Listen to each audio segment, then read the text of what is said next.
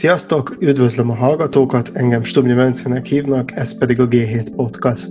Hetek óta lázban tartja az egész Európai Uniót az a kérdés, hogy vajon mi lesz az új uniós költségvetés és a hozzátartozó koronavírus elleni uniós mentőcsomag sorsa. Nyáron már úgy tűnt, hogy a tagállamok a költségvetési számok elfogadásával túl vannak a dolog nehezén, de november közepén mégis változott a helyzet. Lengyelország és Magyarország ugyanis bejelentette, hogy vétózni fogja az uniós költségvetést és az amellé rendelt gazdaságélénkítő csomagot, amiért az Európai Parlament nem hajlandó lemondani a pénzek jogállamisághoz való kötéséről. A múlt héten aztán úgy nézett ki egy ideig, hogy megint fordulat jön a történetben, ugyanis úgy tűnt, hogy Lengyelország mégis visszatáncol a vétótól. Szerdán ugyanis a lengyel kormányfőhelyettes bejelentette, hogy ha belefoglalják a mechanizmusba, hogy az Unió biztosan nem fogja felhasználni a jogállami szabályokat politikai nyomásgyakorlásra, akkor Lengyelország hajlandó feladni a vétót. Mateusz Morawiecki miniszterelnök csütörtökön aztán szovjet típusú módszernek, a gyarmatosítás új formájának nevezte a mechanizmust, pénteken pedig már arról beszélt, hogy Jaroszláv Govin kormányfőhelyettes nem a lengyel kormány hivatalos álláspontját kommunikálta, és hogy kitartanak a vétó mellett.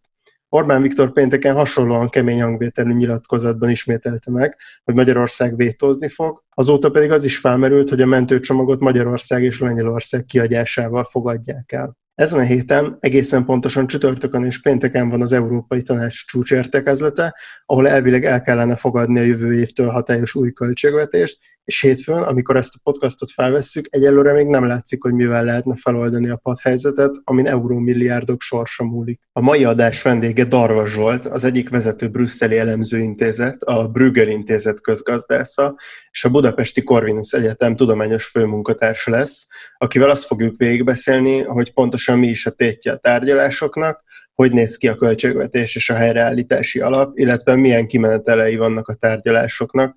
Van egyáltalán esély arra, hogy valamilyen módon feloldják ezt a feloldhatatlannak tűnő padhelyzetet. Szia Zsolt, köszönöm, hogy elfogadtad a meghívásunkat.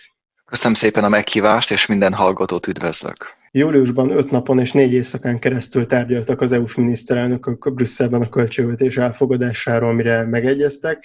Szóval, ha valaki nem követte nagyon részleteiben menően az uniós híreket az elmúlt fél évben, akkor annak akár furának is tűnhet, hogy az elmúlt hetekben mégis a csapból is szinte csak ez a téma folyik.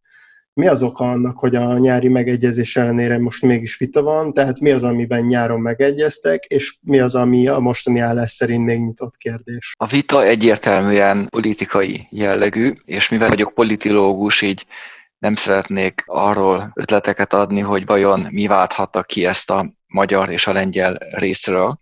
Azt viszont teljesen egyértelmű, hogy a júliusi megállapodásban mi szerepelt, hiszen bárki letöltheti az Európa Tanács honlapjáról azt a dokumentumot, amely a következtetéseknek az összefoglalóját tartalmazza, amelyet mind a 27 tagország vezetője elfogadott, és ebben a dokumentumban szerepel az, hogy lesz egy jogállamisági kritérium, egy jogállamisági mechanizmus, amely azt fogja figyelni, vizsgálni, ellenőrizni, hogy az egyes tagországokban a, a, az Európai Unió jogállamisági elvei, amelyek egyébként a Európai Unió alapszerződésében teljesen egyértelműen rögzítve vannak, ezek milyen mértékben kerülnek betartásra, illetve milyen mértékben sérülnek.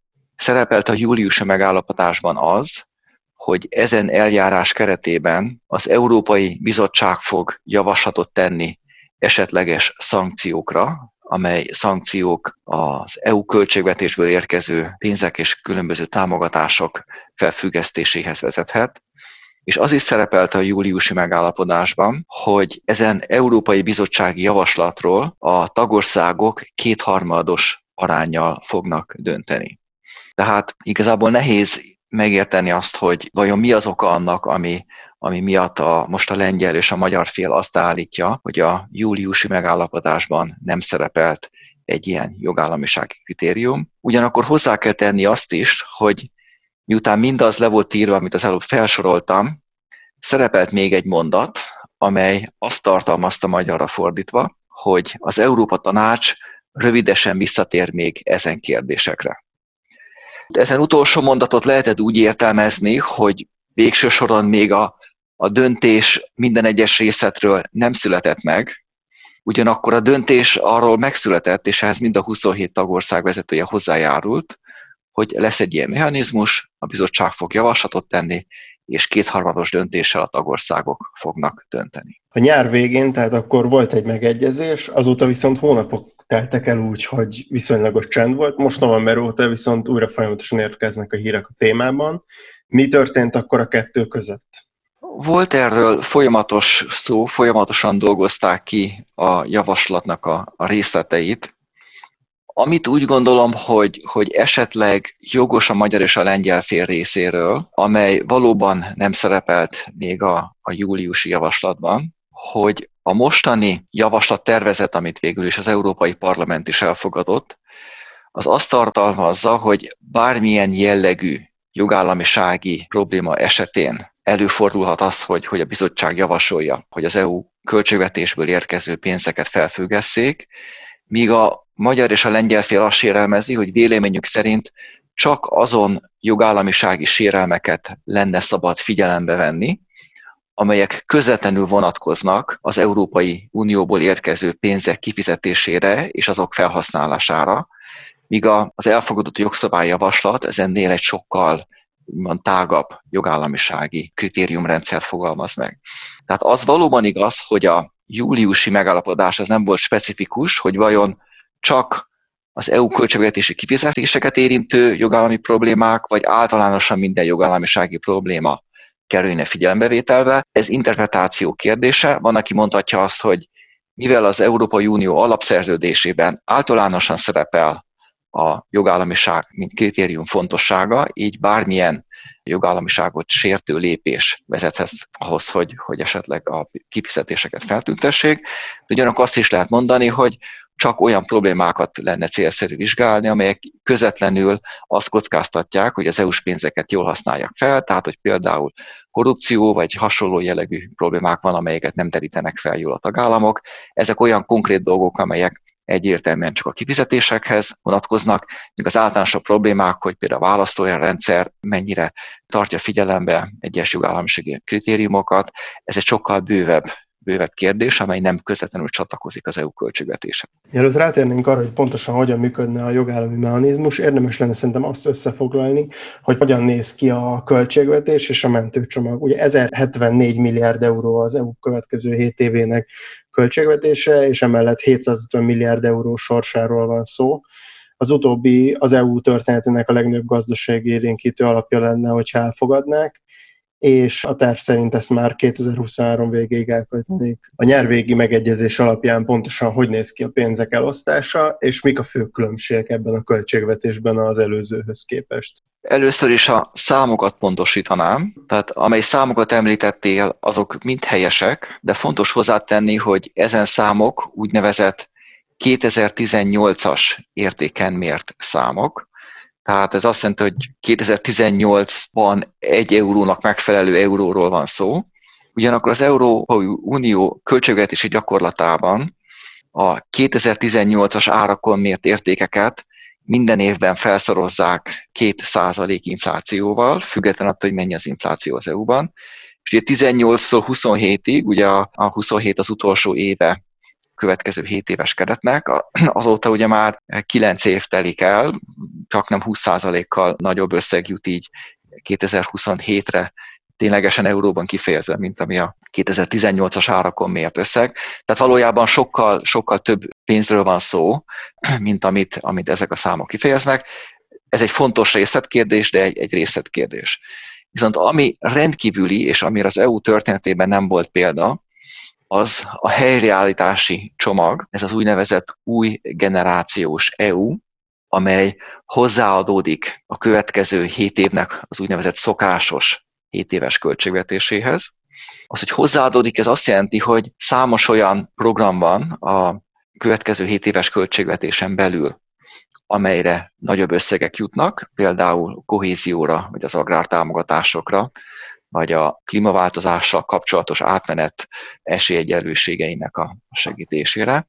És emellett van egy, egy nagyon nagy összegű, több mint 300 milliárdos új instrumentum, amely a, a helyreállítást és az egyes országok felemelkedését segíti.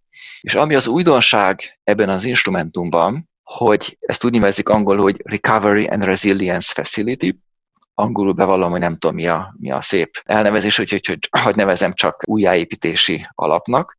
Ami az érdekesség ebben az újjáépítési alapban, hogy erre a tagországok tesznek javaslatot, megfogalmaznak ilyen újjáépítési terveket, amelyekben ők javasolják, hogy pontosan milyen beruházásokat, vagy milyen reformokat szeretnének végrehajtani. Ezt ezután az Európai Bizottság értékeli, illetve nyilván még a, a javaslatok benyújtása előtt folyamatosan egyeztetnek a háttérben a, a tagországok és a, és a bizottság képviselői. De miután már benyújtása került a végleges javaslat a tagország részéről, akkor a bizottság értékeli, és végső soron az Európa Tanács fogja majd elfogadni. De ami mondom, a, a nagyon fontos újdonság elem ennek a csomagnak, hogy a, hogy a tagországok mondhatják meg, hogy mire akarják költeni ezt a pénzt. Vannak természetesen kritériumok, ezen összeg nagy részét a klímaváltozás elleni harcra, vagy a digitális átmenetre kell fordítani, de ezen témakörökre egyébként is költenének az egyes, egyes tagországok, tehát úgy gondolom, hogy ez nem jelent ilyen különösebb megszorítást. Van egy olyan feltétel is, vagy egy olyan elvárás is, hogy ez az úgynevezett európai szemeszter által, az országok által kapott ajánlásoknak is megfeleljen. Nem tudom, a hallgatók mennyire tudják, hogy 2011 óta minden évben van egy úgynevezett európai szemeszter folyamat, amely az Európai Unióban a különböző gazdasági politikák összehangolására szolgál. Tehát mindig valamelyik év végén kezdődik, és következő év nyarán ér véget, és mindig a következő év nyarán az Európa Tanács minden Európai Uniós ország részére megfogalmaz ország specifikus ajánlásokat, tehát hogy mit tart fontosnak, hogy milyen típusú intézkedéseket lenne célszerű az országoknak meghoznia. Na most, ha megnézzük, hogy idén 2020 nyarán milyen ajánlásokat kaptak az országok, akkor azt látjuk, hogy rendkívül általános ajánlásokat kaptak, érthető módon, hiszen a koronavírus válság közepén vagyunk. Az első ajánlás minden ország számára az, hogy lépjen fel hatékonyan a koronavírus kedvezőtlen gazdasági és társadalmi hatásainak a mérséklésére. Tehát úgynevezem teljesen egyértelmű, minden ország ezt csinálja. Egy másik ajánlás, hogy segítse a kis és közepes vállalkozókat, segítsék a munkaerő megtartását a vállalatoknál, szintén teljesen magától értetődő, minden ország ezt csinálja. A harmadik javaslat minden ország részére az volt, hogy segítsük elő a beruházásokat, mind az állami beruházásokat, mind pedig a magánberuházásokat. Ez is teljesen egyértelmű, amikor egy még gazdasági válság van, akkor kiemelten fontos, hogy a beruházások ne essenek vissza olyan nagy mértékben, tehát a kormányzat próbálja meg ezeket segíteni. Tehát minden ország kapott nagyon sok olyan ajánlást, amelyet amúgy is csinálna, anélkül, hogy ezt az ajánlást megfogalmazták volna, mert teljesen magától értetődő, hogy minden ország kezeli a koronavírus által okozott drámai helyzetet. Úgyhogy ez se jelent egy különösebb nehézséget, vagy különösebb nagyon megszorítást ezen újjáépítési programok tekintetében. Tehát összefoglalva, újjáépítési alap legnagyobb tételét az országok maguk tehetnek javaslatot, ami egy óriási segítség nekik, hiszen az egyes országok tudják, hogy mire van szükség, mi az, amit képesek lehetnek viszonylag gyorsan beruházásként végrehajtani. Úgyhogy úgy gondolom ez egy józan észszerű lépés, és, és emiatt is szerintem nagy népszerűségnek kell, hogy örvedjen minden egyes országban. Tehát ez volt a javaslatcsomagnak a újjáépítési részlete, ez az úgynevezett új generációs EU. Ez pontosan egyébként mennyi pénzt jelentene Magyarországnak? De Magyarország nagyon pozitív mértékben részesülne ebből, és ennek pedig az az oka, hogy a, az elosztási elvek, amely alapján ezt az új generációs EU összegeket elosszák, ezek nagyon nagy mértékben kedvezményezik azokat a az országokat, amelyeknek az egyfőre jutó termelése az viszonylag alacsony. És Magyarország sajnos ilyen ország közé tartozik, tehát nyilván az egyfőre jutó jövedelem, ezt tudjuk, hogy jóval alacsonyabb, mint a többi Európai Uniós országban. Úgyhogy Magyarország egy elég jelentős haszonélvezője lenne, és reméljük, hogy lesz is, én nagyon remélem, hogy lesz is, de jelenleg egyelőre sajnos csak, csak hipotetikusan tudunk beszélni, tehát nagyon nagy haszonélvezője lenne ennek az új generációs EU csomagnak. Az én számításaim szerint tényleges euróban kifejezve, tehát nem 2018-as áron, de mondhatom a 2018-as árat is, 2018-as árakon Magyarország várhatóan egy olyan 7,5 milliárd euró vissza nem térítendő támogatást kap ettől a új generációs alaptól, de mint említettem, ez a 2018-as árazi alábecsült ténylegesen hány euró fog beérkezni. Ez a én számításaim, becsléseim szerint 8,2 milliárd eurót jelent, ami egy elég jelentős összeg. Na most ugye ennek a forrását, ezt még fontos hozzátenni, hogy ennek az új generációs EU-nak a forrását, ezt az Európai Unió hitelfelvételből finanszírozza, és ezt a hitelt a tagországok nagyon-nagyon hosszú idő alatt, 2027 és 2058 között, tehát csak nem 40 év van még addig hátra, fogják visszafizetni évről évre kisebb összegekben. Tehát ez jóval, jóval kedvezőbb a piacon hozzáférhető hitelhez képest ennek ugye az a lényege. Magyarország szempontjából két lényege van. Az egyik az, amit említettél, hogy valóban az Európai Unió sokkal alacsonyabb kamaton tud felvenni. Ez önmagában is, tehát kama, alacsonyabb kamaton tud az Európai Unió hitelt felvenni, mint Magyarország. Ugye nemrég bocsájtottunk ki november elején 30 éves euró kötvényt, amelynek a felára a német 30 éves euró kötvényhez képest 1,8% pont volt, míg az EU által kibocsájtott kötvény az is egy kicsi felára fog menni némethez képest, de várhatóan 0,3% pont felára fog menni. Tehát, hogyha az EU valószínűleg másfél százalék ponttal alacsonyabb kamattal fog tudni hitelt felvenni, mint Magyarország. Tehát egyfelől a kamatlába sokkal-sokkal alacsonyabb, de úgymond ez csak a, az egyik és a, a kevésbé fontos pozitív hozadéka ennek a hitelfelvételi konstrukciónak.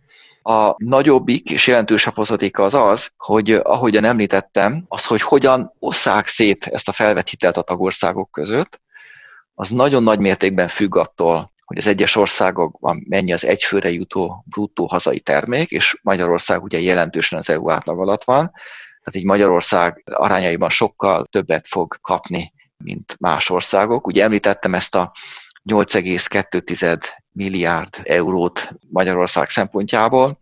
Ez a GDP arányában kifejezve körülbelül olyan, olyan 6 a körül van, tehát mi a bruttó hazai termék közel 6 át meg fogjuk kapni, ha mondjuk megnézzük a osztrák szomszédainkat, ők várhatóan csak a bruttó hazai termékük 1%-át kapják meg. Tehát nagyon nagy mértékben azon országokat kedvezményezik, akiknek kicsi az egyfőre jutó jövedelme, ez a pénzek szétosztása, viszont a pénzek visszafizetésénél már a bruttó hazai termék arányában kell visszafizetni, abban viszont Magyarország aránya viszonylag kicsi. Tehát úgymond a magyarok sokkal kevesebbet fognak visszafizetni ebből a hitelből, mint amennyit mi remélhetőleg meg fogunk kapni, és ez a haszon, úgymond ez sokkal nagyobb haszon, mint a kamatlában levő különbség, de, de ahogy említetted, valóban a kamatlában lévő különbség és önmagában is egy rendkívül nagymértékű kamatkiadás megtakarítástól mentesíteni az országot. Térjünk rá még a hagyományos költségvetésre. Mik voltak a fontos változások az előző költségvetéshez képest, és Magyarország szempontjából nézve milyen ez a költségvetés? A hagyományos költségvetés az mindig kompromisszumok fényében alakul, függvényében alakul, és nagyon kismértékben változik általában az egyes 7 éves időszakok között.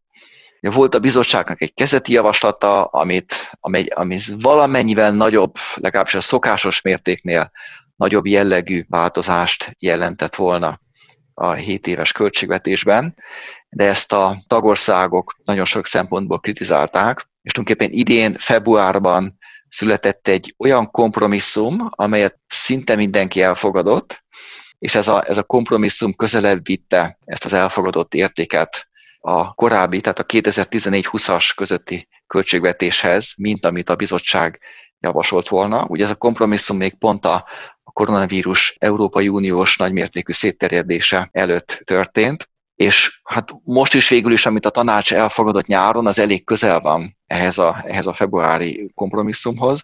Nyilván kevesebb benne valamelyest a kohéziós támogatás aránya, valamelyest csökkent szintén a agrártámogatások aránya is, legalábbis a teljes fő összegen belül, nominálisan euróban mérve persze egy picit följebben, de a arányaiban kismértékben csökkent.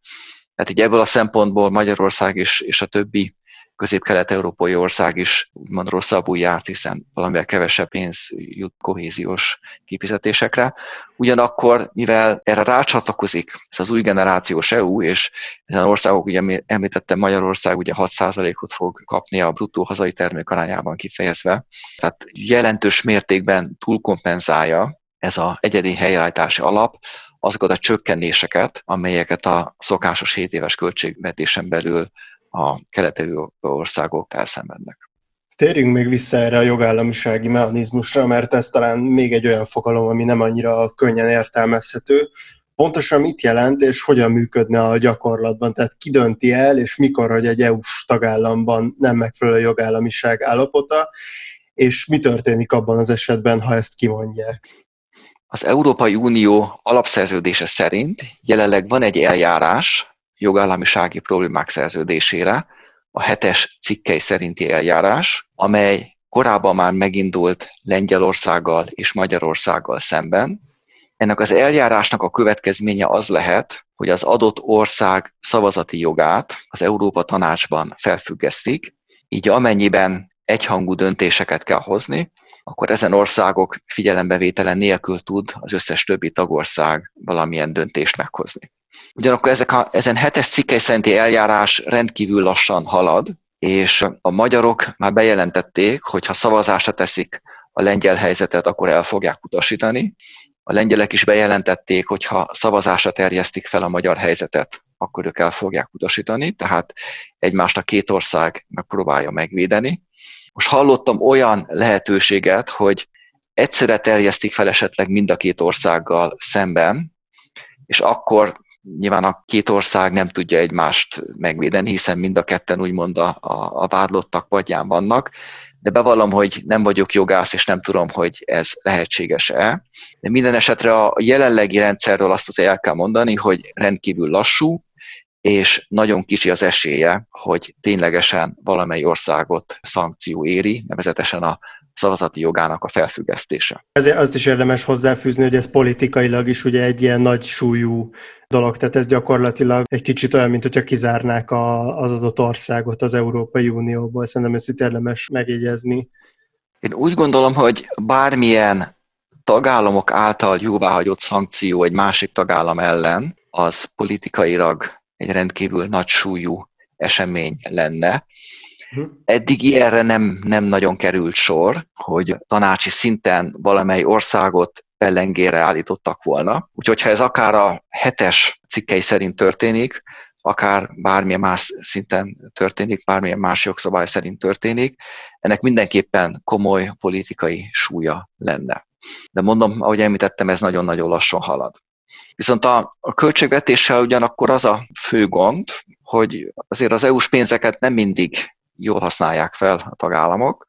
Ugye nagyon sokszor nagyon drágák a, a közbeszerzések, nagyon sokszor egy szűk érdekcsoport nyeri el folyamatosan a közbeszerzéseket, és nem biztos, hogy azért, mert ők adták a legjobb ajánlatot. Sokszor nem azt hajtják végre, mint amit a pénzekből, mint kellett volna.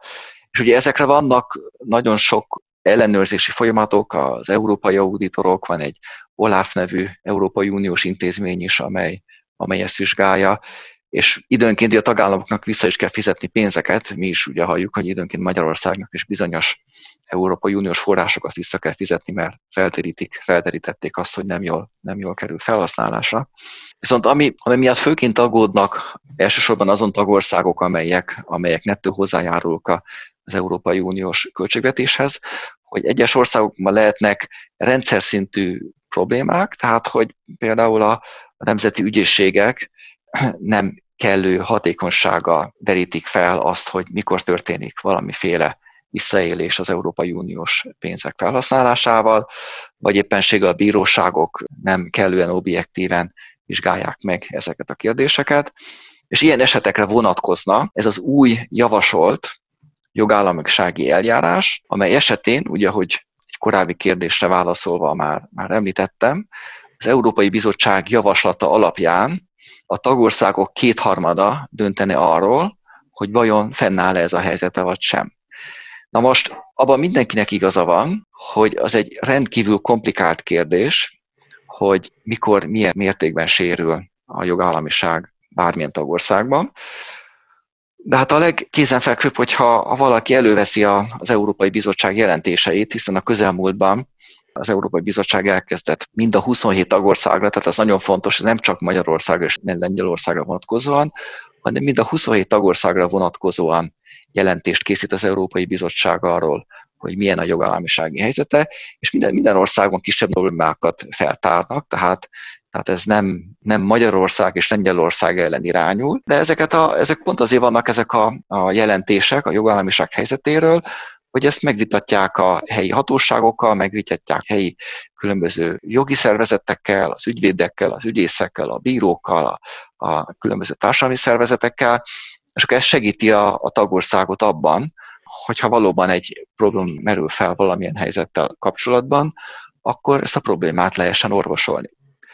És a végső szót ezen javaslat alapján az Európa Tanács mondaná ki, tehát a bizottság az csak javasol, de a tagországok kétharmadának kell majd arról döntenie, hogy úgy gondolják hogy valóban olyan súlyos a probléma egyes országokban, hogy eznek ahhoz kell, hogy vezessen, hogy felfüggesztik a Európai Uniós költségvetésből érkező támogatásokat.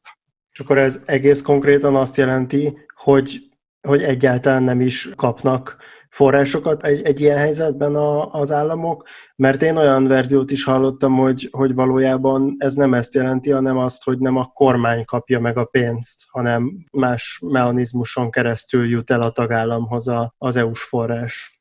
Tehát az arányosság és a jogorvoslati lehetőség azok nagyon fontos értékek az Európai Unióban.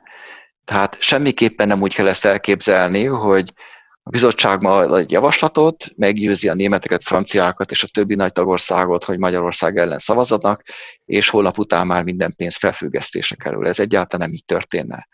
Ez úgy történne, hogy elkészül a, a tanulmány, azt nagyon sokan megvitatják, mindenki elmondja róla a véleményt, a magyar kormány elmondja, meg a lengyel kormány, de a spanyol kormány is, a német kormány is, a dán kormány is, minden kormány elmondja, hogy ő mit tesz annak érdekében, hogy azokat a problémákat, amiket az Európai Bizottság feltárt, hogy ezeket a problémákat orvosolja. És akkor beindul egy dialógus a tagállam és az Európai Bizottság között, amiben nyilván részt vesz az Európai Parlament is, illetve az Európa Tanács is, és akkor szépen megbeszélik, hogy kérem, itt ez a probléma, ennek érdekében ezt meg ezt meg ezeket a lépéseket fogjuk tenni a következő másfél évben, és akkor ez a probléma ki lesz küszöbölve. Tehát ez az alaphelyzet, és az Európai Unió így működik, hogy, hogy folyamatosan egyeztetünk, tárgyalunk, és ha problémák vannak, azokat közösen megbeszélés után megoldjuk.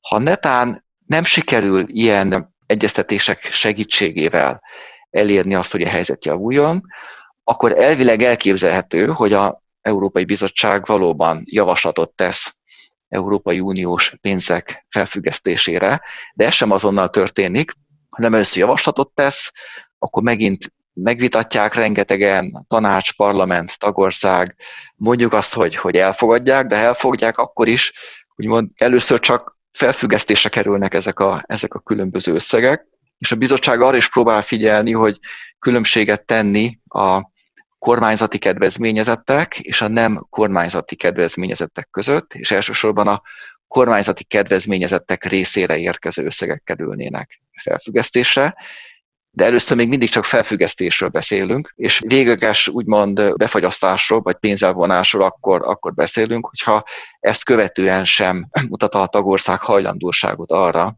hogy olyan változásokat léptesen életbe, amely a kialakult problémákat segíteni. De én úgy gondolom, ismerve az Európai Unió szokásos mechanizmusát, hogy arra még Magyarország és Lengyelország esetén is rendkívül alacsony az esély, hogy eljussunk egy olyan pontig, hogy a, hogy a pénzek egyrészt felfüggesztésre kerülnek, másrészt meg véglegesen visszavonásra kerülnének, hiszen korábban is ugye emlékeztetünk, hogy rengeteg vitapont volt a médiatörvénytől kezdve nagyon sok mindenen át, egyes esetekben hogy az Európai Bíróság is véleményt nyilvánított, és akkor a magyar kormány meghallgatta a véleményeket, módosította a törvényjavaslaton, vagy a törvényen, és ki lett pipálva a probléma, többet már nem, nem beszéltek erről a problémáról. Tehát én viszonylag nagy esélyt tartanék arra, hogy, hogy az EU-s pénzek tekintetében is egy kompromisszumos tárgyalásos megoldás végén a vitás problémákat meg lehetne úgy oldani, hogy ne kelljen egyik országnak sem elveszítenie Európai Uniós támogatásokat. A lengyel kommunikáció alapján úgy tűnik, hogy a lengyelek álláspontja talán nem annyira egyértelmű, mint a magyaroké, ami nyilván felveti annak a kérdését, hogy mennyire változhatnak még meg esetleg az álláspontok. És kívülről nézve igazából mindenki abban érdekelt, hogy legyen pénz, de azért vannak érdekes viszonyok, például Magyarország nyáron a neofukaroknak is hívott nyugati északi tagállamokból álló országcsoportot támogatta a költségvetési tárgyalások során abban, hogy a mentőcsomagban források helyett inkább hitelek legyenek, miközben pont ugyanezek az országok követelik most a leghangosabban a jogállamisági mechanizmust. Azt vegyük végig, hogy az egyes országcsoportoknak déli, keleti és a nyugati északi tagállamoknak milyen egyedi érdekei vannak még, és hogy ez alapján ténylegesen annyira feloldhatatlan-e a konfliktus, mint amennyire annak látszik. Tehát röviden a konfliktusra, mostani jogállamisági konfliktusra rátérve, én ezt nagyon nehezen feloldhatónak tartom, hiszen a, azon nettó befizető vagy északi és nyugati államok számos vezetője egyértelműen kifejezte, hogy nem hajlandóak újra nyitni ezen jogállamisági mechanizmusról szóló tárgyalásokat az Európai Parlament képviselői is elég határozottan ugyanezen álláspont mellett tették le a, a voksukat. Ugyanakkor azt látjuk Magyarországon és, és Lengyelországban, hogy az adott nemzeti álláspont is rendkívül kemény, legalábbis amit egy kívülálló lát, úgy tűnik, hogy ha nem történik ebben semmilyen változtatás, akkor ezen országok nem fogják beadni a derekukat. Tehát politikai szempontból én bevallom, nem tudom, mi lesz ennek a helyzetnek a megoldása, vagy illetve azt tudom, hogy milyen lehetséges forgatókönyvek lehetnek, hogyha nem születik megállapodás, de hogy mi kell ahhoz, hogy, hogy megállapodás legyen, ezt én politikailag nagyon nehezen tudom úgymond meglátni az esélyét, hogy akár Magyarország és Lengyelország beadja a derekát, akár a ezen nyugati befizető országok meggondolják magukat, és hirtelen azt mondják, hogy ó, hát akkor mégis engedjünk a magyaroknak és a lengyeleknek, és újítsuk az egészet fel, vagy akár törjük el az egészet. Egyébként hát egyes országcsoportok érdekeltsége pedig nagyon nagy mértékben abból származik, hogy milyen módon viszonyulnak a, az Európai Unió költségvetéséhez. Ugye a nyugatiak és az északiak azok elég jelentős nettó befizetők. Gondolom ezen országok azt gondolják, hogy nyilván az európai projekttel együtt jár az, hogy a tehetősebb országok segítik a kevésbé tehetős országokat. Hát ez, ez teljesen együtt jár, hiszen tisztában vannak vele, hogy ezen nyugati államok nagyon nagy mértékben profitálnak a közös piacból, hiszen ugye Magyarországon egyfelől ugye számos ugye vállalat külföldi tulajdonú, amelyek nagyon jövedelmezően termelnek, olcsóban tudják itt a termékeket előállítani, ebből nyilván a német, francia, holland vásárlók is pozitívumokat látnak, ugye azáltal, hogy gyorsabban nőtt a gazdaság Kelet-Európában, ezáltal ugye itt nagyobbak a piacok, több terméket tudnak az ő vállalataik eladni. Tehát úgy gondolom, hogy ez, ez, ez rendben van, hogy a gazdagabbak befizetnek, a kevésbé tehetősek azok kapnak az EU-s költségvetésből, hiszen a közös piacból úgymond mindenki profitál, de nyilván azok profitálnak többet, akiknek erősebb a gazdaságuk, és ez egyértelműen a, a nyugatiak érdeke. De mindesetre annak ellenére, hogy, hogy ezt az elvet gondolom mindenki elismeri nyugaton, Ugyanakkor ők meg azt várják el, hogy rendben van, de akkor ezeket a pénzeket korrekten és rendesen költsék el, és ne az legyen, hogy egy négyzetméter autópálya az háromszor annyiba kerül egyik országban, mint egy, mint egy másik országban. Vagy ha problémák vannak az EU-s pénzek felhasználásával, akkor ezeket alaposan derítsék ki, és a netán visszaélés történt, akkor megfelelő méltó büntetést kapjanak azok, akik, akik nem megfelelően használták fel ezeket az EU-s pénzeket. Emiatt ők úgy gondolják, hogy egy ilyen új jogállamisági eljárás az, az nélkülözhetetlen ahhoz, hogy a jövőben is ilyen nagy mértékben hozzájárulnak az Európai Uniós költségvetéshez. Ugyanakkor a kelet-közép-európai országok, akik ugye korábban nagyon magas kohéziós támogatásokat kaptak, az ő, ő érdekük meg az, hogy a kohéziónak továbbra is nagyon magas legyen az aránya, hiszen akkor többet kapnának belőle. Én úgy gondolom, hogy a, a jogállamiság az mindenkinek a közös érdeke, hiszen ez a Európai Unió alapszerződésében leszögezett egyik érv, és úgy tűnik, hogy például a visegrádi országok között is törés van, hiszen Magyarország és Lengyelország határozottan elutasítja ezt a kompromisszumos jogállamisági eljárást, Ugyanakkor Szlovákia és Csehország vezetői pedig kijelentették, hogy ők jónak tartják ezt a elfogadott jogállamisági eljárás vonatkozó eljárást, és ezen tekintetben most nem támogatják a magyar és lengyel kormányt. Tehát még a visegrádi négyek között is egy alapvető szakadás van annak a tekintetében, hogy hogyan viszonyulnak ezen jogállamisági eljárás elfogadásához. Több alternatív javaslat is felmerült az utóbbi hetekben. Volt olyan, hogy a két vétózó ország kapjon papírt arról, hogy migrációs ügyekkel nem kötik össze a mechanizmust. A másik ajánlat az volt a magyarok és a lengyelek felé, hogy az EU bíróságán valamilyen formában megtámadhatják majd magát a mechanizmust, vagy pedig a konkrét szankciót, ha azt valaha is alkalmaznák ellenük illetve arra vonatkozóan is volt lobbizás, hogy a források valamilyen módon ne a kormányokhoz, hanem például az önkormányzatokhoz kerüljenek. Mennyire reális, hogy ezek közül bármelyik megvalósuljon végül? Hát először is arra próbálnék válaszolni, hogy a EU-s pénzek ne a központi kormányzaton keresztül jussanak el a kedvezményezettekhez, hanem alacsonyabb szintű önkormányzatokon keresztül. Ez úgy gondolom, hogy ez minden országnak a saját belső jogrendjének a szabályozásán múlik, hogy hol milyen rendszer van.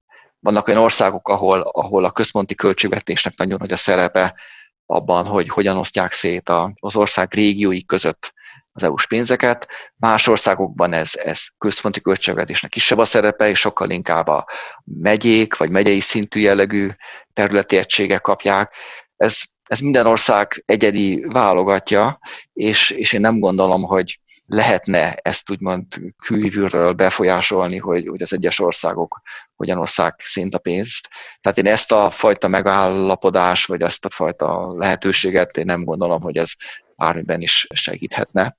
Amiről ugye még szó volt, hogy esetleg politikai garanciát adnak a 25 tagország, a másik kettőnek Magyarországnak és Lengyelországnak, hogy milyen esetekben és hogyan fogják használni ezt az eljárást. Én nem vagyok politológus, de igazából megértem, a, hogy a magyar és a lengyel kormány ezen lehetőséget nem fogadja örömmel, hiszen politikaiak bármit lehet deklarálni, lehet egy nyilatkozatot tenni, aztán két év múlva lehet egy másik nyilatkozatot tenni, ami számít az, hogy mi szerepel a jogszabályban, az kerül bele a jogrendbe.